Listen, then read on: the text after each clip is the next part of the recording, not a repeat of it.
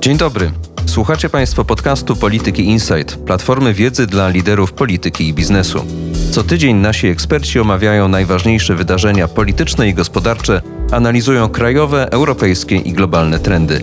Ja nazywam się Marek Świerczyński i w Polityce Insight prowadzę dział bezpieczeństwa i spraw międzynarodowych. Zapraszam na kolejny odcinek naszego podcastu.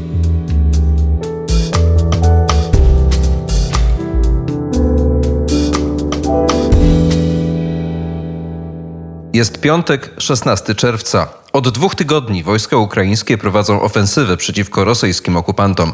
Nasilone walki toczą się na kilku odcinkach frontu o rozpiętości ponad 400 kilometrów. Od Bachmutu na północy przez okolice Doniecka i Zaporoże, gdzie w pierwszej fazie ofensywy koncentrował się główny wysiłek walczących. Ukraina odnosi sukcesy terytorialne i wyzwala z rosyjskich rąk wsie i osady, lecz tempo natarcia jest dużo mniejsze od jesiennej ofensywy pod Charkowem, a są miejsca, gdzie Ukraińcy ponoszą istotne straty. Może przez to w ostatnich kilku dobach intensywność działań wyraźnie zmalała. Zapraszam na podsumowanie tej pierwszej fazy nowego etapu wojny.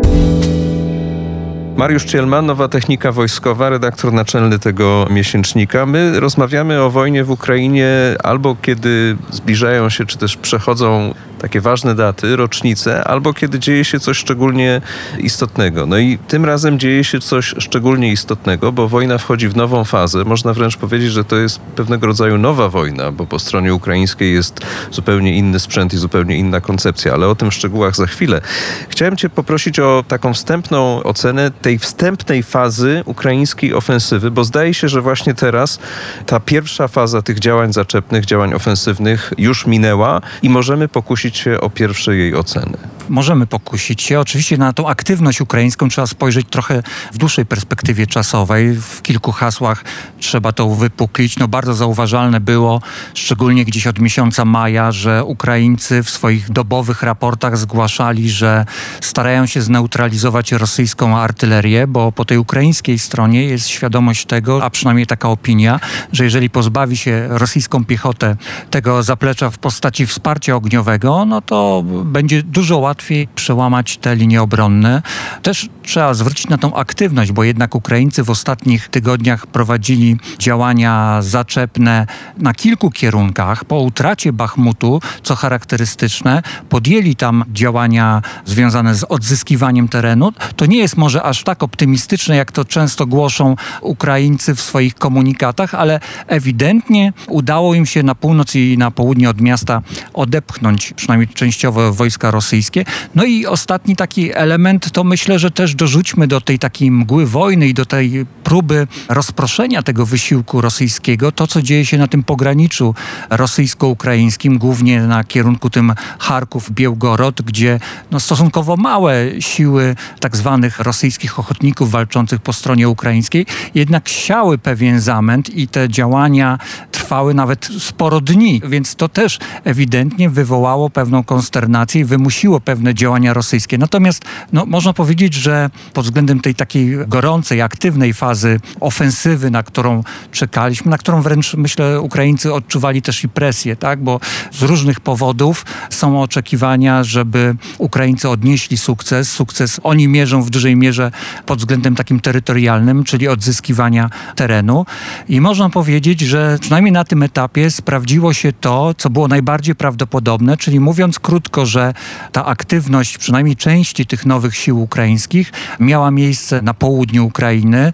To jest część obwodu zaporowskiego i południowe części obwodu donieckiego. Czyli mówiąc krótko, Ukraińcy chcieli, trudno powiedzieć, czy będą kontynuować te działania, ale przynajmniej chcieli stworzyć zagrożenie dla tej kluczowej drogi lądowej pomiędzy Krymem a Donbasem. No i tutaj było no, wiele elementów. Oczywiście były te ataki ukraińskie, ale też przerwanie tamy w Nowej Kachowce, co też trzeba jednak wpisywać w taki element wydarzeń, oczywiście katastrofalnych pod względem ekonomicznym, społecznym i ekologicznym, ale mającym swoje znaczenie wojskowe, bo ewidentnie Rosjanie wykorzystali to, żeby przerzucić przynajmniej część wartościowszych sił właśnie na ten kierunek zaporowski. Dynamika działań zbrojnych przeniosła się więc w wyraźny sposób z północy tego teatru wojennego na jego odcinek południowy, w kierunku tego tak zwanego korytarza lądowego, tego rękawa terytorialnego, największej poza samym Krymem grabieży terytorialnej wyrządzonej przez Rosję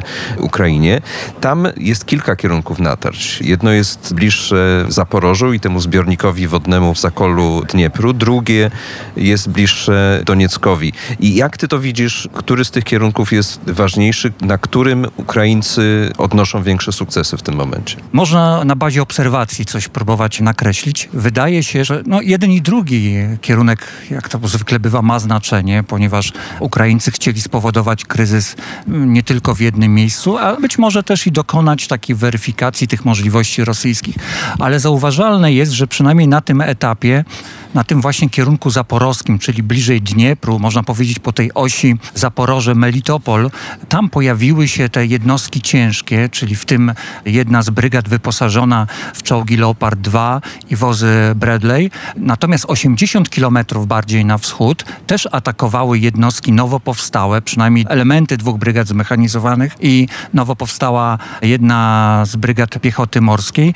Tam ten sprzęt był różnoraki, ale to też trzeba zauważyć, że tam również również podjęto te działania. Co ciekawe, Ukraińcy sami określają ten kierunek mianem berdiańskiego, co mogłoby wskazywać trochę na taki ich cel końcowy, czyli mówiąc krótko, dojście do brzegów Morza Azowskiego, tak jak sprawdzimy na mapie, to jest mniej więcej na dzisiaj 110 kilometrów od tej linii frontu i no co też charakterystyczne, większe sukcesy, przynajmniej na chwilę obecną, sukcesy terenowe, które od razu podkreślmy, trzeba liczyć no, w pojedynczych kilometrach, ale jednak służby komunikacyjne ukraińskie mogły wymienić kilka nazw miejscowości. To są często wręcz osiedla, o których nawet istnieniu nie wiedzieliśmy. Bo one są oddalone od siebie o kilometr, o kilkaset metrów czasami, prawda? Granice administracyjne. Tam jest bardzo gęsta sieć właśnie tych wiosek, osad, osiedli. Tak, to się nazywa występ wremiwski od miejscowości pod Wielką Nowosiłką i co charakterystyczne, to jest taka, można powiedzieć, dolinka. Dolinka małej rzeczki i tam faktycznie Ukraińcy atakowali po obu brzegach tej rzeczki. No i po kilku dniach udało im się uzyskać no, powodzenie na głębokość rzędu 7-8 kilometrów maksymalnie. I co ciekawe, Rosjanie ogólnie spodziewając się natarć na tym kierunku, mają tam bardzo rozbudowane pola fortyfikacyjne, punkty oporu, różne zapory minowe. Stworzono w ogóle system ognia, co też być może, a nawet wygląda na to, przełożyło się na problemy ataku wojsk ciężkich właśnie na tym kierunku zaporowskim. O tyle no, nawet te zdobycze rzędu tych 7-8 kilometrów, no jasno pokazują, że Ukraińcy po tych kilku dniach walk w zasadzie nie doszli jeszcze do tych głównych pozycji rosyjskich. No Rosjanie mają jeszcze ten potencjał, żeby próbować kontratakować i tak naprawdę osłabiać te zapędy, tak to określmy, Ukraińcom. I nawet można powiedzieć, że z perspektywy na przykład 14-15 czerwca są raczej informacje o wyciszeniu na froncie i takiej wojnie dalej artyleryjskiej, niż o jakichś bardzo istotnych próbach na nowo podjęcia działań zaczepnych. W ogóle to jest bardzo ciekawe, że dosyć długo, przez wręcz kilkadziesiąt godzin, Rosjanie do końca nie mieli świadomości, z czym mają do czynienia, bo pojawiały się informacje o atakach na różnych kierunkach, właśnie pod Orichiwę, czyli na południe od Zaporoża, na tym występie, ale to były komunikaty, że to nie była taka jakaś ofensywa w takim starym stylu, grom z jasnego nieba, po jakimś przygotowaniu artyleryjskim i tak dalej. Tylko mówiąc krótko, to były raczej ataki małymi jednostkami. Traktowano to jako takie rozpoznanie bojem. Dopiero po kolejnych przynajmniej kilkudziesięciu godzinach te siły były zwiększone, ale nawet dowódcy rosyjscy sami mówili, atakują ich plutony, kompanie. Bardzo rzadko mowa była o jakiejś batalionowej grupie bojowej, więc można powiedzieć, że na chwilę obecną Rosjanie bronią się, natomiast Ukraińcy atakując, moim zdaniem są zawiedzeni, że nie odnieśli większych sukcesów, ale z drugiej strony też nie wykorzystują wykorzystali całości tych zasobów. No można powiedzieć, że wykorzystali w granicach 1 czwartej, 1 trzeciej tych sił, które szykowali. Czyli jesteśmy nadal na bardzo wczesnym etapie tej ofensywy, tych działań zaczepnych. Prowadzone na razie są właśnie, tak jak mówisz, takie wypady dosyć niewielkimi, no kompanijnymi, można powiedzieć, grupami zadaniowymi czy zgrupowaniami bojowymi. To miejsce, które opisywałeś na południe od Wielkiej Nowosyłki, to jest rzeczywiście to miejsce, gdzie Ukraińcom najdalej się udało dojść, ale tak jak mówisz, no maksymalnie na jakieś 80 kilometrów. Po drugiej stronie właśnie, czyli bardziej na zachód, tam na tym kierunku określanym tokmackim, tak, bo takim najważniejszym miejscem pomiędzy tym Orechowem a Melitopolem jest węzeł komunikacyjny miasto Tokmak. Tam no, odbili się w pewnym sensie, prawda, od skutecznej obrony rosyjskiej. Można powiedzieć, że no, nie ma tam praktycznie żadnych sukcesów takich terenowych. Ten Tokmak, który faktycznie można traktować jako taki cel, obiekt bliższy tej całej ofensywy, bo on jest na tej drodze do Melitopola, no generalnie, no, żeby wejść w głąb tego obszaru operacyjnego i dojść do Morza Azowskiego, takie myślę są oczekiwania i polityczne, i społeczne, i, i samych wojskowych ukraińskich. Tokmak został zamieniony wręcz w taki naprawdę duży punkt oporu i Rosjanie też mieli świadomość, co jest na tej drodze, co może być przeszkodą na tej drodze. On został włączony w całą tą główną linię obrony, bo to też właśnie, tak jak już mówiliśmy przy okazji tych sukcesów ukraińskich, bardzo ograniczonych, oni co do zasady jeszcze nie dotarli do tej głównej linii obrony. I wiele wskazuje na to, że na przykład Rosjanie w tym Tokmaku przygotowali się na tyle, że zgrupowali tam jedną ze swoich brygad desantowo-szturmowych. Tam tych brygad na południu nie ma dużo. Tam postawiono na taki system ognia bardziej oparty o wojska ciężkie, dywizje strzelców zmotoryzowanych, inne jednostki. No ale ewidentnie mamy do czynienia z takim wielopoziomowym i bardzo głębokim systemem obrony. Na chwilę obecną nie widać w ogóle, żeby Ukraińcy mieli no, szansę podjąć walkę o ten Tokmak. Chociaż no, też bym nie wykluczał różnych scenariuszy, tak? bo Ukraińcy podkreślają to, że oni podjęli te działania też z myślą na takie trochę wyniszczenie. No, zakładają, że oni oczywiście mają problemy z przełamaniem tych przygotowanych linii obronnych, ale po drugiej stronie przeciwnik też nie dysponuje nieograniczonymi zasobami. Ba, wręcz biorąc pod uwagę oceny, jaki jest tam potencjał rosyjski w stosunku do terenu, to mniej więcej brakować ma jednej trzeciej tych sił. Oczywiście to jest kwestia dowódców, także po tej stronie rosyjskiej, elastyczności dysponowania siłami, więc to nie znaczy, że oni muszą mieć na każdym kilometrze tyle samo żołnierzy, ale też patrząc na to, co dzieje się na tym froncie, zastanawiam się, czy na przykład biorąc pod uwagę, że nie udało się dokonać tych przełamań, bo tak to możemy określić, na tych głównych kierunkach, czy Ukraińcy nie dokonają prób w innym miejscu, bo ja tylko tak zauważę, że w walkach na tym występie w Remiwskim tam widać, że Rosjanie się trochę ratowali, bo była jedna z brygad piechoty morskiej, która wcześniej była pod Wuchłedarem. Była na przykład, co ciekawe, elementy kaliningradzkiej brygady piechoty morskiej i ewidentnie tam Rosjanie musieli się ratować. Te jednostki musiały skądś przybyć. Bardzo możliwe, że jeżeli Ukraińcy będą mieli świadomość, gdzie pojawiły się na przykład nowe, słabsze punkty, mogą podjąć działania ofensywne oczywiście w innym miejscu. Natomiast to, co na dzisiaj możemy powiedzieć, no to tak jak od wielu tygodni trwały jakieś takie przygotowania też operacyjne do tej ofensywy, no to to też nie jest powtórzenie wydarzeń z obwodu charkowskiego, gdzie można powiedzieć w kilka dni Ukraińcy pokonali w granicach 50, a nawet więcej kilometrów, bo mieliśmy do czynienia z wysoce manewrową i szybko zorganizowaną i przeprowadzoną przede wszystkim operacją. No jeżeli przyjąć, że rzeczywiście wszystko zaczęło się na dobre 4 czerwca, tak jak w tej chwili mówią władze zarówno w Kijowie, jak i w Moskwie, co ciekawe, no to rzeczywiście widać, że ten postęp rzędu 10 kilometrów to nie jest wiele.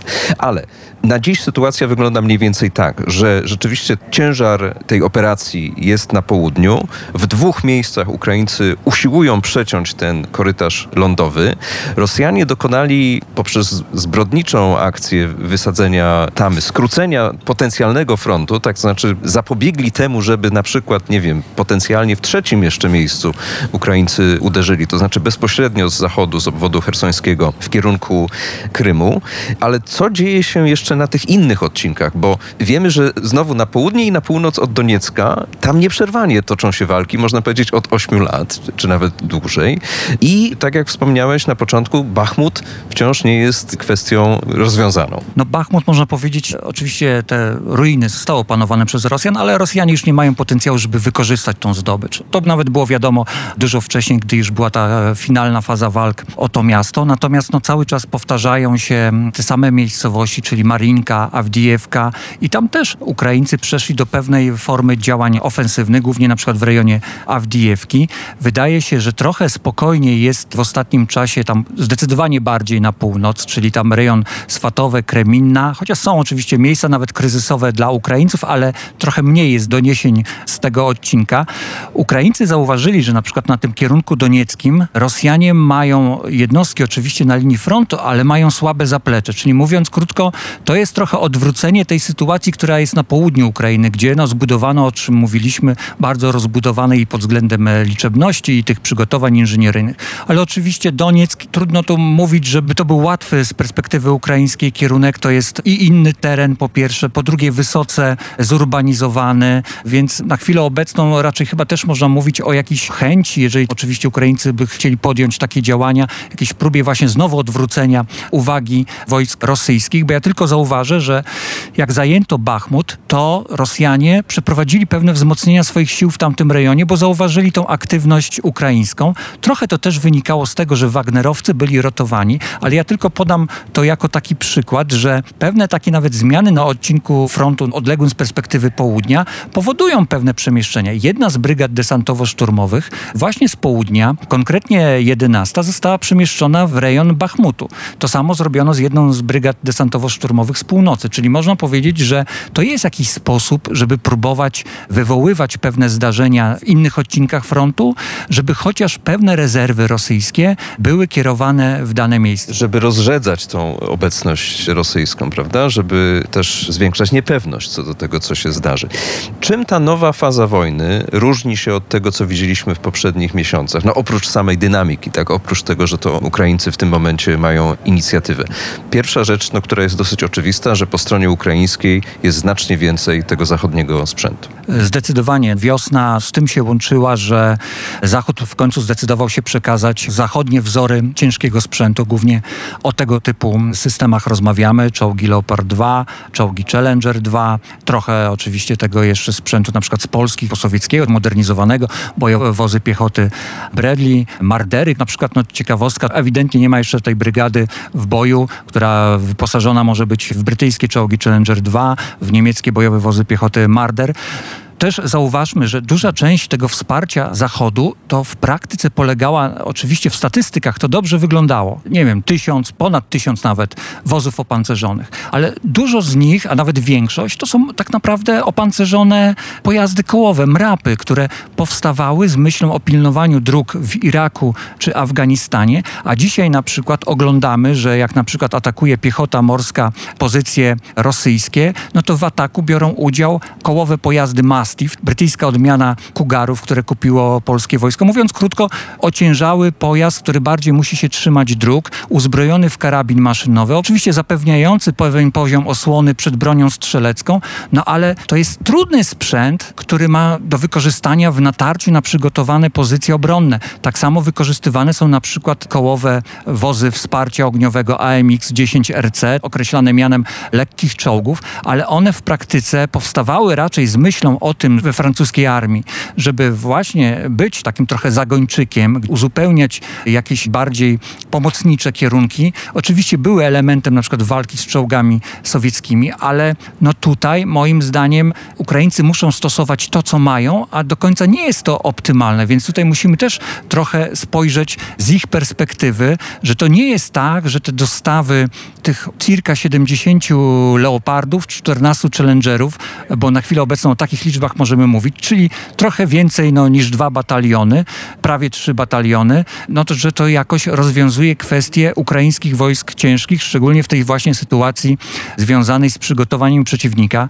Z drugiej strony Ukraińcy mieli bardzo mało czasu na przygotowanie się nie tylko pod względem opanowania tego sprzętu, ale wręcz nauki wojny manewrowej. O tym wiosną mówili Amerykanie, że chcą nauczyć Ukraińców, jak walczyć manewrowo, czyli ponosić mniejsze straty, ale wykorzystać to, że działają wszystkie rodzaje uzbrojenia, rodzaje wojsk w jednym czasie ku jednemu celowi. I ja nawet tak sobie zastanawiałem się, czy te małe grupy Ukraińców, które atakują, nie tylko wynikają z planu, ale może jednak z takich realiów, że Ukraińcy nie są w stanie zorganizować współdziałania dużo większych pododdziałów i na chwilę obecną mogą wykorzystać te mniejsze, bo trochę jednak chyba zaklinaliśmy rzeczywistość, że Ukraińcy, tak jak w kilka miesięcy opanowali system Patriot, to też w kilka tygodni, przecież szkolenie na batalion zmechanizowany ukraiński na Bradleyach trwało 6 tygodni na zachodnim poligonie.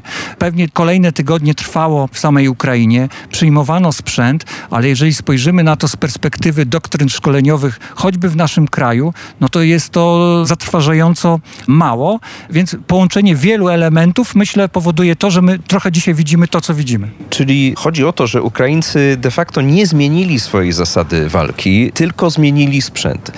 A w związku z tym można powiedzieć, że no, do pewnego stopnia nie wykorzystują w całości potencjału tego sprzętu. Może tak być. Ja tutaj nawet bardziej podeprę się jakimiś rozmowami z wojskowymi, którzy mają możliwość obserwacji tego, co dzieje się w Ukrainie i faktycznie, praktycznie w każdym obszarze, od artylerii po lotnictwo, podkreśla się to, że Ukraińcy w dalszym ciągu myślą takimi sowieckimi metodami prowadzenia walki, więc to nie jest tak łatwo, że tak powiem, przekuć inny sposób myślenia, inny sposób prowadzenia działań w czasie liczonym w kilka tygodni, bo nawet ci instruktorzy, którzy są, którzy pokończyli te ukraińskie akademie, którzy mają te mundury już na przykład kilkadziesiąt lat, no to jednak nasiąkli trochę, myślę, że innym sposobem prowadzenia walki i te środki, którymi dysponują Ukraińcy, one być może nawet byłyby bardziej efektywne w ramach tego zachodniego systemu walki, prowadzonego przez armię NATO, szczególnie tego starego NATO, niż w warunkach takich deficytów, bo jednak powiedzmy, to Ukraińcy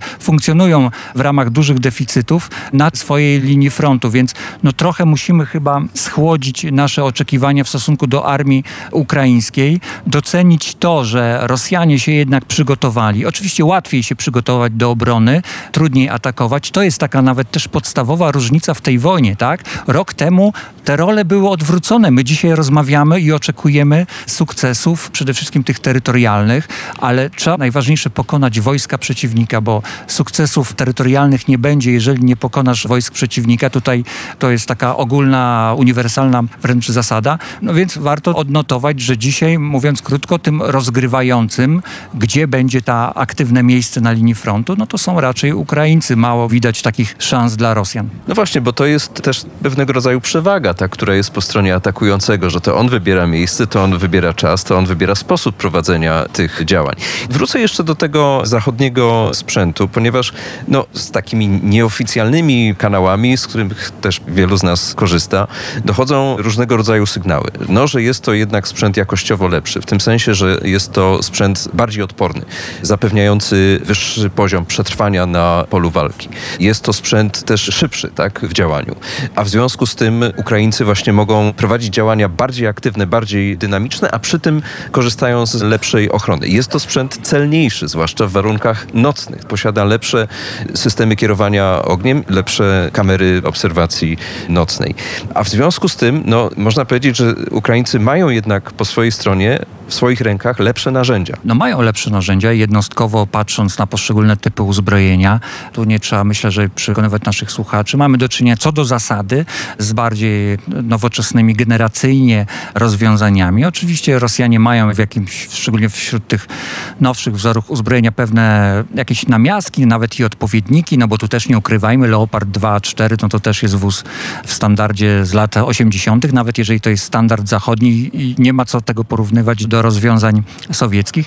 No z drugiej strony to jest właśnie korzyść z perspektywy ukraińskich jednostek i na przykład mobilizacji żołnierzy do dalszych działań, bo wydaje się, że ten nowocześniejszy sprzęt, te czołgi, które często zostały po prostu uszkodzone poprzez najechanie na minę, nie wiem, jakieś innego rodzaju uszkodzenia, to jednak no, nie ma tam tego efektu tak zwanych latających wież, czyli mówiąc krótko, ci ludzie w większości moim zdaniem mogli wyjść nawet bez szwanku z takich strat i oby tylko mieli, mogą wsiąść na nowe maszyny i tutaj trochę trzeba nawiązać do, na przykład do najnowszego pakietu amerykańskiego, gdzie w ramach tego wsparcia podpisywanego przez Biały Dom, czyli mówiąc krótko takich szybkich dostaw, nie są to zamówienia w przemyśle, bo taka forma, taki kierunek tego wsparcia Ukrainy też jest realizowany przez Amerykanów. Jest na przykład 15 tych bojowych wozów piechoty. Jakby na wymiany, tak? Za te pierwsze straty, które Ukraińcy ponieśli. Bo to tak właśnie trochę wyglądało, że mniej więcej tyle tych Bradleyów zostało stracone pod tym Orichive. Może inaczej, wyeliminowane z walki, bo tutaj też to trzeba podkreślać. Jeżeli Ukraińcom uda się kontrolować ten teren, gdzie było to starcie, no to nawet większość tych wozów będzie mogła trafić bardzo szybko, że tak powiem, z powrotem do linii, ale te właśnie decyzje Amerykanów o kolejnych 10 strajkerach, o tych 15 bojowych wozach piechoty, no jasno pokazują, że nawet za oceanem myśli się o jakimś szybkim uzupełnieniu tych potencjalnych strat. I że się ogląda no, te same zdjęcia, które i my oglądaliśmy, bo skoro nawiązałeś do tej potyczki, do tego starcia pechowego bardzo dla Ukraińców na tym odcinku właśnie zaporowskim, no można powiedzieć, że to jest dowód też na to, że w tej nowej fazie wojny z nową intensywnością trwa wojna propagandowa, prawda? Bo Rosjanie te same zdjęcia po wielokroć pokazywali jako dowód no, rzekomej porażki właśnie tego zachodniego stylu walki, zachodniego sprzętu, no i Ukraińców nim się posługujących. Co tam się stało tak naprawdę? Ukraińcy, mniej więcej te dwa takie kompanijne zgrupowania, tam ataki były trochę szersze, tak? Sami Rosjanie mówią, że atakowały cztery kolumny, czyli mniej więcej cztery takie kompanijne zgrupowania. Ale to, co nas interesuje, to przede wszystkim 47. Brygada Zmechanizowana, która prawdopodobnie atakowała właśnie takimi dwoma kompanijnymi modułami, wyposażonymi w różne rodzaje sprzętu, bo tu tych czołgów Leopard 2, bo tu głównie o nie chodzi, nie było tak dużo. Kompanijne moduły to jest tak naprawdę kilkanaście pojazdów, czołgów, bojowych wozów piechoty i co ciekawe, na przykład były tam czołgi saperskie, były tam nawet pojazdy kołowe, wspominane już w naszej rozmowie wozy brytyjskie Mastiff, więc to pewne było zgrupowanie. Problemem Ukraińców jest to, i tu trochę nawiążę do tej dużej liczby filmików, że jednak moim zdaniem nie panowali nad tym przedpolem. Co Rosjanie powiedzieli? Rosjanie powiedzieli to, że już z daleka wykryli kolumny ukraińskich wojsk, czyli to nie był szyk bojowy, to nie były pojazdy rozproszone w terenie, bo tak zwykle prowadzi się tego rodzaju natarcie. One trochę świadomie poruszały się w kolumnach, ponieważ no, Rosjanie postawili pola minowe, ale jednocześnie wysunęli na przedpole, jak sami mówią, zespoły, grupy z pododdziałów rozpoznawczych i z dwóch brygad specjalnego przeznaczenia. Te zespoły były wyposażone w przeciwpancerne pociski kierowane, czym później się chwalił rosyjski resort obrony, między innymi w najbardziej wydajne z ich punktu widzenia zestawy Kornet, które no, są w stanie pokonać naprawdę bardzo zaawansowany pancerz. To są zdolności rzędu 1300 wręcz milimetrów. I kiedy zaczęły atakować te wysunięte grupy z pociskami kierowanymi, pojazdy ukraińskie, które jechały w kolumnie, które były na polu minowym, pojawić się miały dwie pary śmigłowców K-52. W końcu, moim zdaniem, rosyjscy piloci mieli okazję nie tylko służyć jako taka latająca artyleria, czyli strzelać gdzieś tam nie wiadomo gdzie, trochę niekierowanych pocisków rakietowych, ale użyli przeciwpancerne pociski kierowane wichr. Są zgodnie właśnie, z przeznaczeniem. Tak. Zgodnie tak. z przeznaczeniem. Jako ciekawostkę podam, Rosjanie mówią, powołuje się na czynniki oficjalne, że w ciągu trzech dni Kamowy wystrzeliły 50 rakiet kierowanych. Nieważne już ile mówią, ile trafiły, ale to trochę pokazuje, że w krótkim okresie i na dodatek dosyć aktywnie.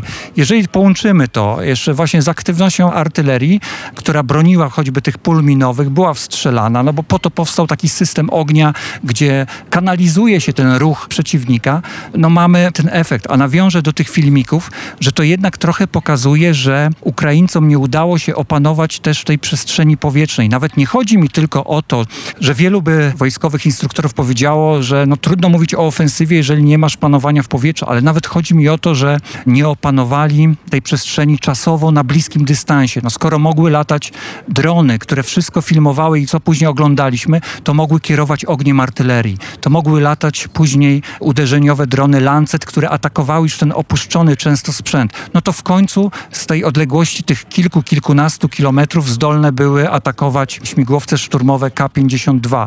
Więc myślę, że nie ma jednego powodu, tak? Tutaj to środowisko walki, te deficyty ukraińskie, nie wiem, być może w niektórych aspektach brak umiejętności, czy nawet brak sprzętu, ale to jasno pokazuje, że dzisiaj możemy oglądać dużo filmików, ale to jest oznaka pewnej słabości ukraińskiej. Z tego, co mówisz, wyłania się taki obraz wojny o wiele bardziej dynamicznej niż w ostatnich miesiącach, o wiele trudniejszej dla Ukraińców o wiele silniejszej rosyjskiej obrony, mądrzejszej też, takiej, która nauczyła się na tych błędach z ostatniego roku, takiej, która ma lepszy sprzęt, a w każdym razie uruchomiła ten sprzęt, który do tej pory nie mógł się wykazać. Tak? No i przede wszystkim właśnie w szerokim zakresie korzysta z różnego rodzaju bezzałogowców. Bardzo często możemy mówić, że ta wojna to jest jednak wojna obu państw, które mają duże braki i na pewno my jako Zachód nie możemy aż tak przypatrywać się, że tak ma być prowadzona wojna, czyli tak masowo, tak siłowo.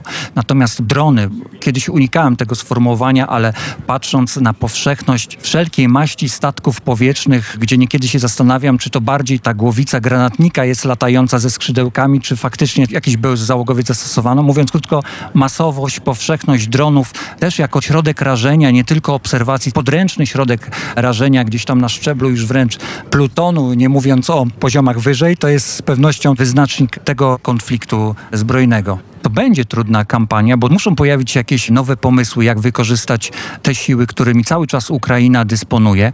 No i ewidentnie widać, że Rosjanie też dysponują odpowiednimi zasobami na tym kierunku. No jeżeli nawet Ukraińcy atakowali, no określmy to w dwóch miejscach, no to Rosjanie mieli możliwość przerzucenia tak sił, o czym już wspominaliśmy, czyli tak naprawdę mają cały czas zdolność do takiego ripostowania, że tak powiem, tym atakom Ukraińców. Mieliśmy oczywiście nawet do czynienia pod Orichive nie z bitwą, ale z takim bojem, czyli z czymś bardziej krótkotrwałym. No i wydaje mi się, że tak jak w każdym sztabie, czyli sztab już gdzieś jest od poziomu batalion wzwyż, pracuje się nad różnymi wariantami, jak rozegrać dane zdarzenie, no to teraz też się pracuje po tej stronie ukraińskiej. No z ich punktu widzenia e, raczej trzeba chyba spodziewać się, że ta wojna może być taka siłowa, tak? Trudno będzie jednak dokonać takiego dużego przełomu. Dlaczego? No bo ja też obserwuję w zasadzie codziennie codziennie wrzucane są komunikaty o osobach zatrzymanych przez Służbę Bezpieczeństwa Ukrainy, których zadaniem jest polowanie, gdzie są hajmarsy, gdzie się przemieszczają kolumny ukraińskich wojsk i nie jest tak naprawdę łatwo ukryć takie duże zgrupowanie uderzeniowe, które mogłoby zmienić obraz na jakimś większym odcinku. Nie mówię tutaj o jakichś pojedynczych kompaniach. Prawda, bo to musi być no, coś w rodzaju dywizji. No musi to być coś w rodzaju dywizji. Tutaj mowa jest, że że na potrzeby tych nowych jednostek, na potrzeby tych nowych operacji ten poziom brygadowy w Ukrainie został zachowany, natomiast ma być jeszcze poziom korpuśny, który miałby mieć zastosowanie jako taki integrator jakichś operacji na danym obszarze. Problemem dla Ukrainy jest to, że jeżeli źle wykorzysta, no, nie do końca umiejętnie ten sprzęt ciężki, który posiada, to tak naprawdę trudno będzie oczekiwać od Zachodu, że przyjadą kolejne partie Leopardów 2.